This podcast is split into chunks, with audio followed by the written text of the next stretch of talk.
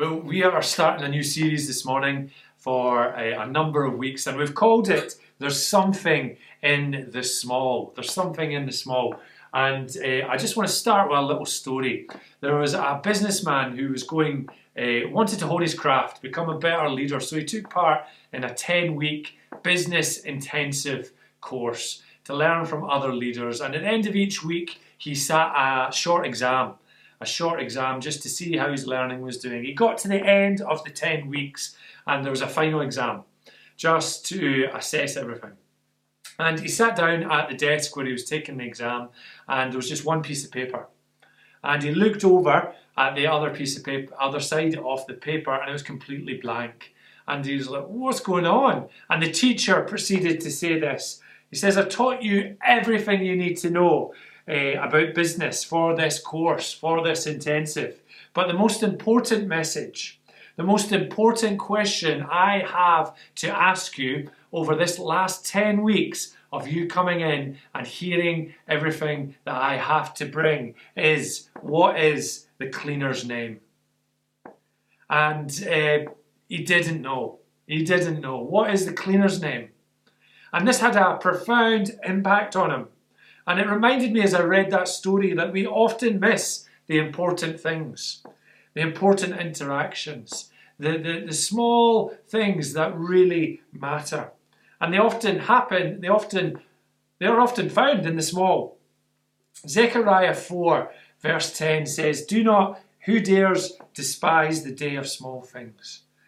And just to give you a bit of context on that verse, when the returned exiles of Israel began rebuilding the temple under the, the leadership of uh, Zerubbabel, Zerubbabel, the young rejoiced and the old wept. You can read about that in the book of Ezra. Compared to Solomon's temple, uh, which the grey haired among the people still kind of longed for and remembered and had a soft spot for, this new sanctuary was uh, just but a stump. It was, you know, they didn't think much of it at all. Their dreams of the kingdom restored uh, to its former glories, the way it was back in the day, suddenly died in a day of small things, seeing what the temple was now, how small it was. The people moaned and they wept in the small, but the Lord didn't. Who dares despise the day of small things?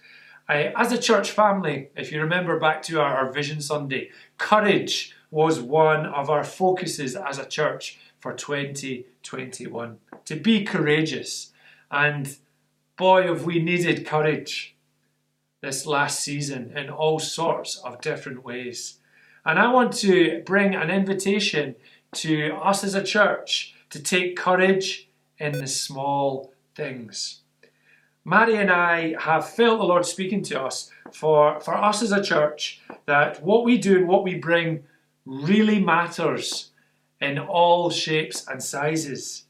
And a lot of what stops us, if we reflect, is often how we view our contribution, how uh, we view what we bring. And one of our biggest, uh, one of our biggest uh, what am I trying to say? One of our, our biggest restrictions in that is uh, thinking what we do and who we are really uh, doesn't matter in the bigger picture. That if we were, uh, if we were to stop, it would make a difference. You know, we live uh, from a, a scale in a worldly sense. We look at it in a worldly sense and we look at the, a pressure pot of expectations and stress and uh, you know we we we carry a lot of that in the day to day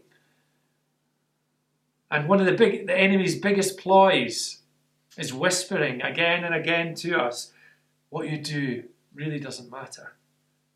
Is that all? It's so small and insignificant. No one would notice if you stopped? Would anyone notice if you stopped? Or what you're doing with your life? Like, what's going on? What are you doing with your life? Your job isn't what it should be. Church hasn't met in person for 18 months. Would folk really notice what you bring? It's not like it was before. It's not making any difference. What are you doing? Where are you going? And I think so much we can focus on the big steps, the big things in life, which is important, that we completely can completely neglect the small, or we forget in God's kingdom that it's the small things that are actually often happen to be the big things. What if the Lord right now wants to resurrect our love for the small as we step out of the slog of the last 18 months? John Piper is a pastor in America. He says that we can focus too much on the big, that we neglect the love, growing our love for the small. That it can become really detrimental and unhealthy. He says we can become big dreamers hemmed in, behind and before, by a small job, small church, small town, small life that we neglect or we become disheartened by the small job, small church, small town, small life. And I'm a, I'm a big, those of you that know me, uh, I'm a big picture, big dream kind of guy. That's how I'm wired. But as I have prayed and sought, sought the Lord over this uh, last few weeks, I believe He wants to teach us and guide us around the seasons of the small. And I, I feel that the Lord is inviting us to take heart and to enter into it and to recapture it with joy. Some of us right now are maybe in a place that we feel disappointed and dejected and angry because the big hasn't come our way, or it's been disappointment after disappointment. That we miss the joy and the fruit that the Lord wants to bring to us in the small.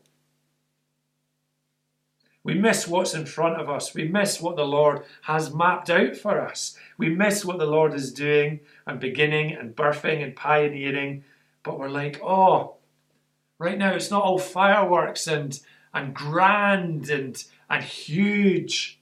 I'm I'm I'm stepping aside. I'm stepping back. I'm not I'm not going anymore. I'm out. Perhaps some of us are like, oh Lord, would you just do something big right now? And then I'm right back in. I just want to ask us at the very beginning, as I introduce this series, I want to uh, ask us what is in front of us as a church, as individuals right now. Where does God want to encourage us in the small? And actually, in the starting in that, or the restarting, we will find where will we find ourselves in the next few months? The yes in the everyday, the simple wee yes in the everyday, the acts of kindness, the encouragements, the invitations, the love, time with Him, the picking up the piece of the jigsaw that we spoke about just before the summer. The small uh, decision to, to serve on a rota or to give, or the little decisions that appear minuscule but actually make a difference in ways that we can never imagine. What have we laid down in the small this last year? Because we perhaps think it isn't making a difference, it isn't making a dent, I'm not seeing fruit. I believe that this next season that God wants to encourage us. Actually, right now, this morning, I believe by His Spirit, He wants to breathe afresh on us that the small matters now more than ever. And He loves it. He loves it. We are a part of a culture where uh, the big, the pursuit for the big can create a pressure in our lives, on our careers, in our family lives that can really destroy us.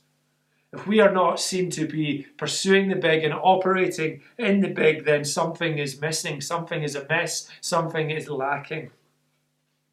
We are somehow, yeah, it's, it's less.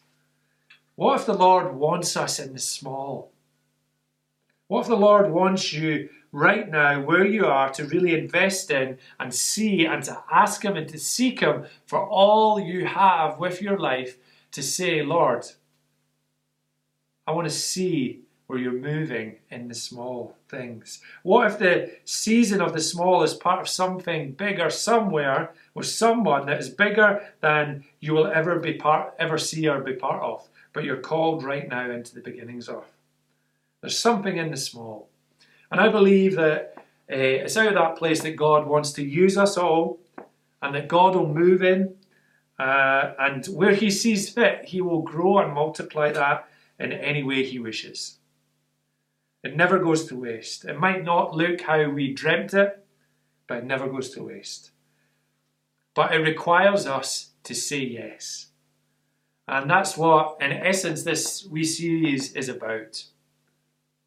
That there's something uh, about the small, because it seems to me there's a lot in God's word about small things, the seemingly small people, small beginnings, small decisions, small acts. And time and time again, the Lord does more. Time and time again, the Lord surprises. Time and time again, the Lord teaches and shows what the small in the world's eyes is, isn't what uh, what the small in the world's eyes is, isn't in His eyes. It isn't small in His eyes. And time and time again, He grows it into something beautiful, something miraculous. And I, I just want us, it's my heart for us this morning that we would receive that. That we would receive that. Holy Spirit, I just pray we would receive that. That, that word, that what is small in the world's eyes isn't in yours. There's something that, that God wants to remind us right now this morning that what we all bring matters and it is all needed more than ever. Don't despise the day of small beginnings. I want to encourage us don't even dare. Don't even dare. I want to read John 6 1 to 14 and draw out a couple of points very quickly, and uh, then we can see what God wants to do. It's a, a famous story Jesus feeding the 5,000, and I'm going to read the verses now.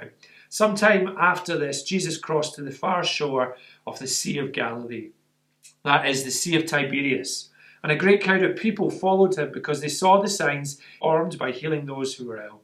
Then Jesus went up on a mountainside, sat down with his disciples. The Jewish Passover festival was near. When Jesus looked up and saw a great crowd, he said to Philip, Where shall we buy bread for these people to eat? He asked this only to test him, for he had already had in his mind what he was going to do. Philip answered him, it would take more than half a year's wages to buy enough bread for each one to have a bite. Another of his disciples, Andrew, Simon Peter's brother, spoke up. Here is a boy with five small barley loaves and two small fish. But how far will they go among so many? Jesus said, Make the people sit down. There was plenty of grass in that place, and they sat down. About 5,000 men were there. Jesus then took the loaves, gave thanks, and distributed to those who were seated as much as they wanted. He did the same with the fish. When they had all had enough to eat, when they all had enough to eat, he said to his disciples, Gather the pieces that are left over, let nothing be wasted. So they gathered them and filled twelve baskets with the pieces of the five barley loaves left over by those who had eaten. After the people saw the sign Jesus performed, they began to say, Surely this is the prophet who is to come into the world. Jesus, knowing that they intended to come and make him king by force, withdrew again to a mountain by himself. Amen. That's the word of the Lord, and we pray it as a blessing to us this morning. There's, uh, I mean, that's a classic Sunday school story, isn't it? Even if you didn't grow up going to Sunday school, most of us will have heard that story. So we have the boy who presents these loaves and fishes five barley loaves, two fishes. This isn't even well nourished food, this isn't a lot. But there's four quick things about the small that I hope uh, encourages us, that I share. I hope that. Uh, perhaps brings some honest assessments to bring to God this morning, to bring our hearts afresh to Him. Perhaps some resurrection moments. Maybe it'll encourage us into this next week. Firstly, the small never entered Philip's mind. We have Jesus having a load of people following him. As we read in chapter 6, there's quite a gathering. And Jesus asks one of his disciples, Philip, where are we going to buy bread for these folk to eat?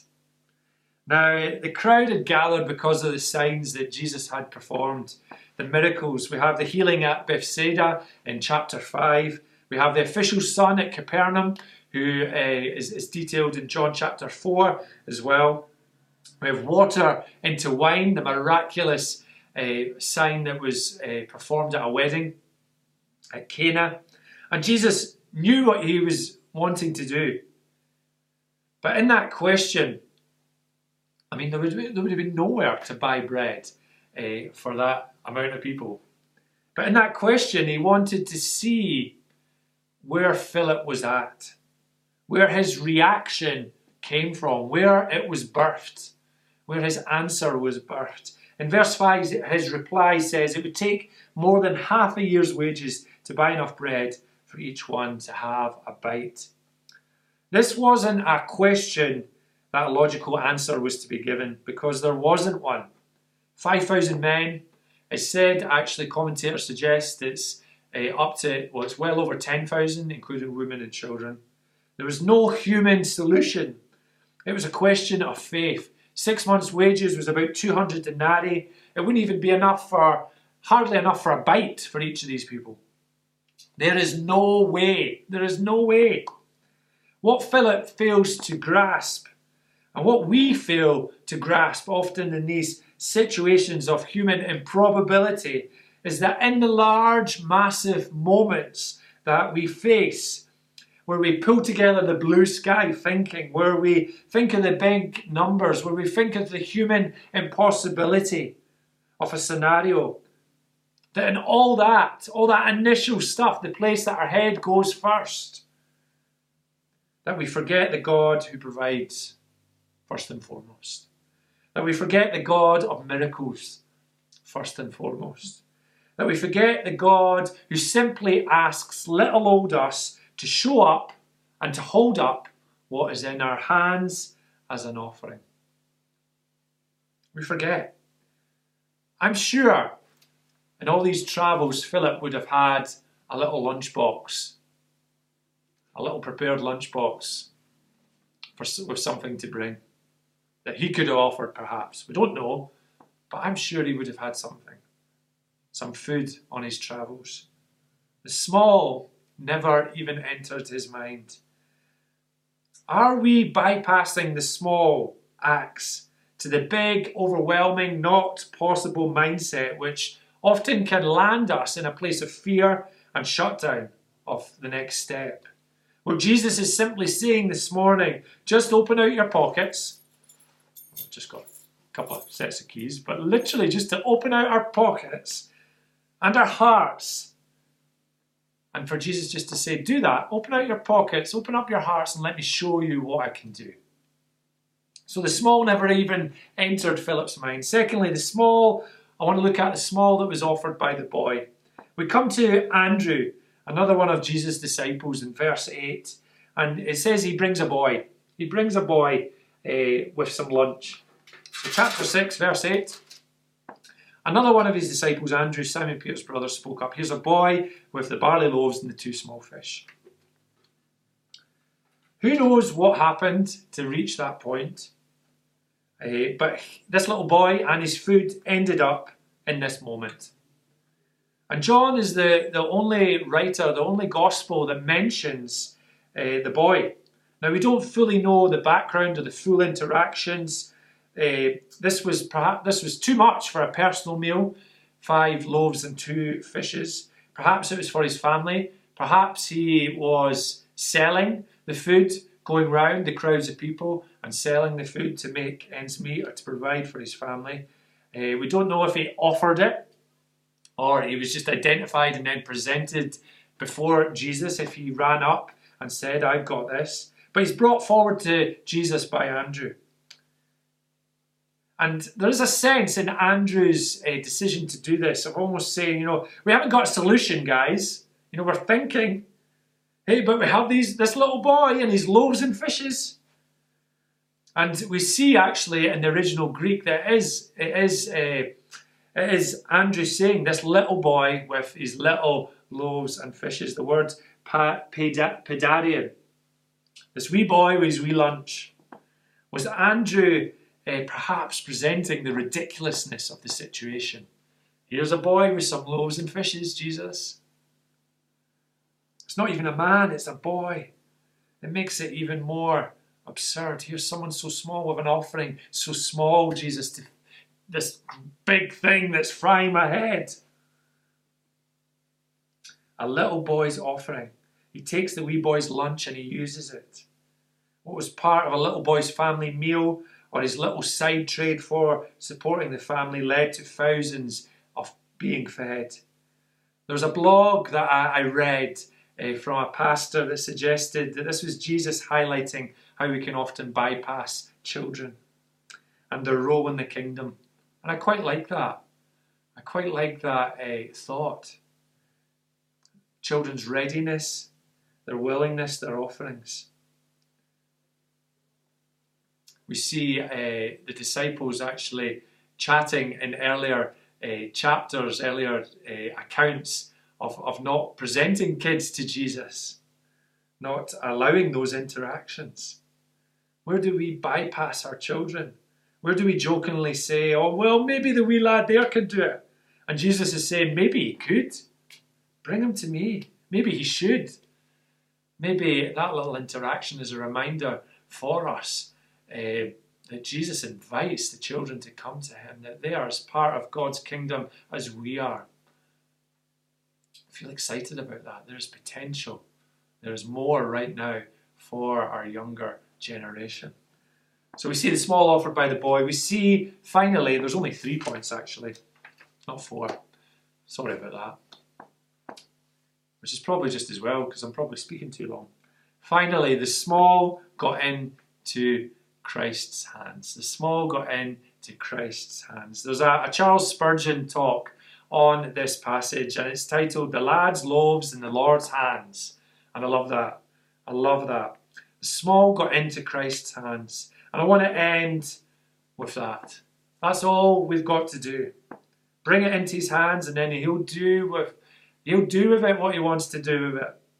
We see in this passage multiplication of epic proportions, spreading out to tens of thousands of men, women, and children, being fed physically and being fed spiritually, seeing what was happening with a load uh, left afterwards to, to give out in the future. In verse 14, it says, After the people saw the sign, they said, Surely this is the prophet. Surely this is him. And I want to encourage us, urge us in this next week when it comes to the small, we just got to get it out of our hands and into his hands. We just got to pick it up again and place it into his hands. We've just got to get going again. We aren't to bypass the small like Philip did. We aren't to feel the anxiousness in the big moments like Andrew did of what is being offered. We aren't to question the size. We are to open our hearts and to give it out faithfully, time and time again, and to trust and to give it out in joy, to give it out and know this is ours and this is to you, Jesus. This is what I have, and I am joyfully going to bring it in this season. And I am joyfully and faithfully going to cling to the promise that you will use it. I might not get to see what happens, but you will use it. The small is Jesus' gig, it's the kingdom of heaven's gig. There's something in it. So I want to encourage us, I want to pray that we make sure that we are in those spaces this next week from our hands to his hands and to watch and see what the Holy Spirit does. I had a picture just as I was finishing typing, it was of grains of sand. And you pick up one grain of sand, I might have some in my pocket from all the shells, I literally might actually, from all the shells that the boys give me. I do actually think it's sand. One grain of sand. And the picture I had was often we can feel like our offering is just this one grain. And yeah, I just I just felt that the Lord wants to remind every one of us that He rejoices in this one grain of sand. He rejoices in it. His hands notice it. And uh, there's something in the small. There's something in the small. So, Holy Spirit, I want to pray for every grain of sand that uh, gets placed into your hands this week. Every small act, every small decision, every small moment. I pray that we would entrust it to you. I pray that we would joyfully bring it to you. I pray that there wouldn't be any of this, oh, it's only this, or it's not as big as this, or I pray we wouldn't bypass it. I pray we would get anxious with the scale of things ahead of us, but we would trust you and we would faithfully bring the small. There's something in the small. Holy Spirit, show us this week. In Jesus' name, Amen.